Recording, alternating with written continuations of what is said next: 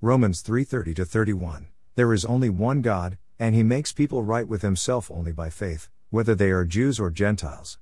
Well then, if we emphasize faith, does this mean that we can forget about the law? Of course not. In fact, only when we have faith do we truly fulfill. NLT. Observation What do you think of when you hear the word worship? The first thing that comes into my mind is a church service. Worship has become an event rather than a definition of our lives. What we do on a Sunday morning has become the limiting definition of our worship. God's people have always missed the true meaning of worship. In fact, Paul's letter to the Romans is not simply a theological statement of faith. It is a definition of true worship. The Gentiles misplaced worship with pagan rituals revolving around idols. The Jews misplaced worship in outward acts of expression and an attempt to be accepted by God by their adherence to the law. In reality, both Jew and Gentile missed the mark. Well then, should we conclude that we Jews are better than others? No, not at all, for we have already shown that all people, whether Jews or Gentiles, are under the power of sin. As the scriptures say, no one is righteous, not even one. No one is truly wise, no one is seeking God. All have turned away, all have become useless. No one does good, not a single one. Romans 3 9 12 NLT. Gentiles were declared sinners because they openly lived in rebellion against God's law. Jews were declared sinners because they outwardly feigned adherence to God's law but inwardly they harbored sin and were found as guilty as the Gentiles. Jesus spoke these words concerning the religious Jews of his day. You hypocrites! Isaiah was right when he prophesied about you, for he wrote, These people honor me with their lips, but their hearts are far from me. Their worship is a farce, for they teach man made ideas as commands from God. Matthew 15 7 9 NLT. So, what is worship? The Gentiles missed it because of their overt sin and idolatry. The Jews missed it because of their misplaced hearts.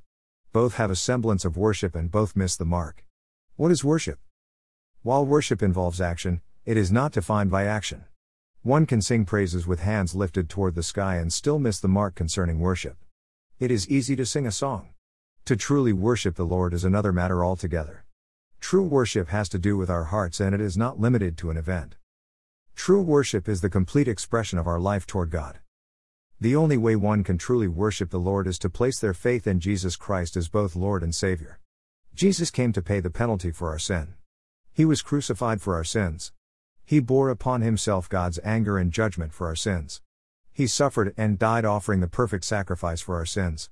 And, he rose again victorious over the power of sin and the grave. It is only by faith that we enter into true worship. There is only one God, and he makes people right with himself only by faith, whether they are Jews or Gentiles. Romans 3:30. If true worship is by faith alone, does this mean that there is no true expression of worship?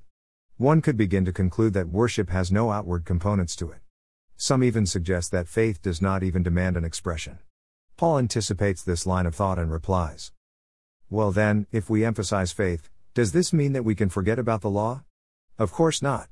In fact, only when we have faith do we truly fulfill. Romans 3:31. God has always called his people to an outward expression of worship.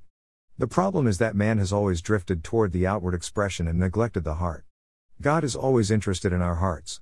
If our hearts are in rebellion, there is no act of worship that is acceptable to God. The Jews believed that they were safe simply because the temple stood in Jerusalem. Yet, even the temple was not acceptable to God when the heart of his people drifted away. Paul later defines true worship to the believers in Rome. He writes later in this epistle And so, dear brothers and sisters, I plead with you to give your bodies to God because of all he has done for you. Let them be a living and holy sacrifice, the kind he will find acceptable. This is truly the way to worship him. Don't copy the behavior and customs of this world, but let God transform you into a new person by changing the way you think. Then you will learn to know God's will for you, which is good and pleasing and perfect. Romans 12 1 2 NLT. To Paul, it was not a debate between the law and faith. It was a matter of priorities. The only way we can come to God is by faith in Jesus Christ. It is through faith that we are restored into a right relationship with the Father. Our expression of this new relationship is absolute surrender. We are called to worship God in all that we are and everything that we do. Worship is no longer a compartmentalized activity. Worship is the full expression of our entire life living out the gift of faith in obedience flowing out of sincere love and devotion to God. Obedience is the sacrifice of true worship. But let God transform you into a new person by changing the way you think. Then you will learn to know God's will for you, which is good and pleasing and perfect. Romans 12:2. Well then, if we emphasize faith, does this mean that we can forget about the law? Of course not. In fact, only when we have faith do we truly fulfill.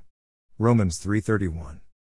Lord, as I come to another Sunday morning, as my heart is prepared to gather together with fellow believers and offer the sacrifice of praise, let me remember that my surrender, my obedience, is the true expression of worship that you desire. Grant me the grace to present my entire life, body, soul, and spirit, as a living sacrifice of obedience to you in sincere worship. In Jesus' name.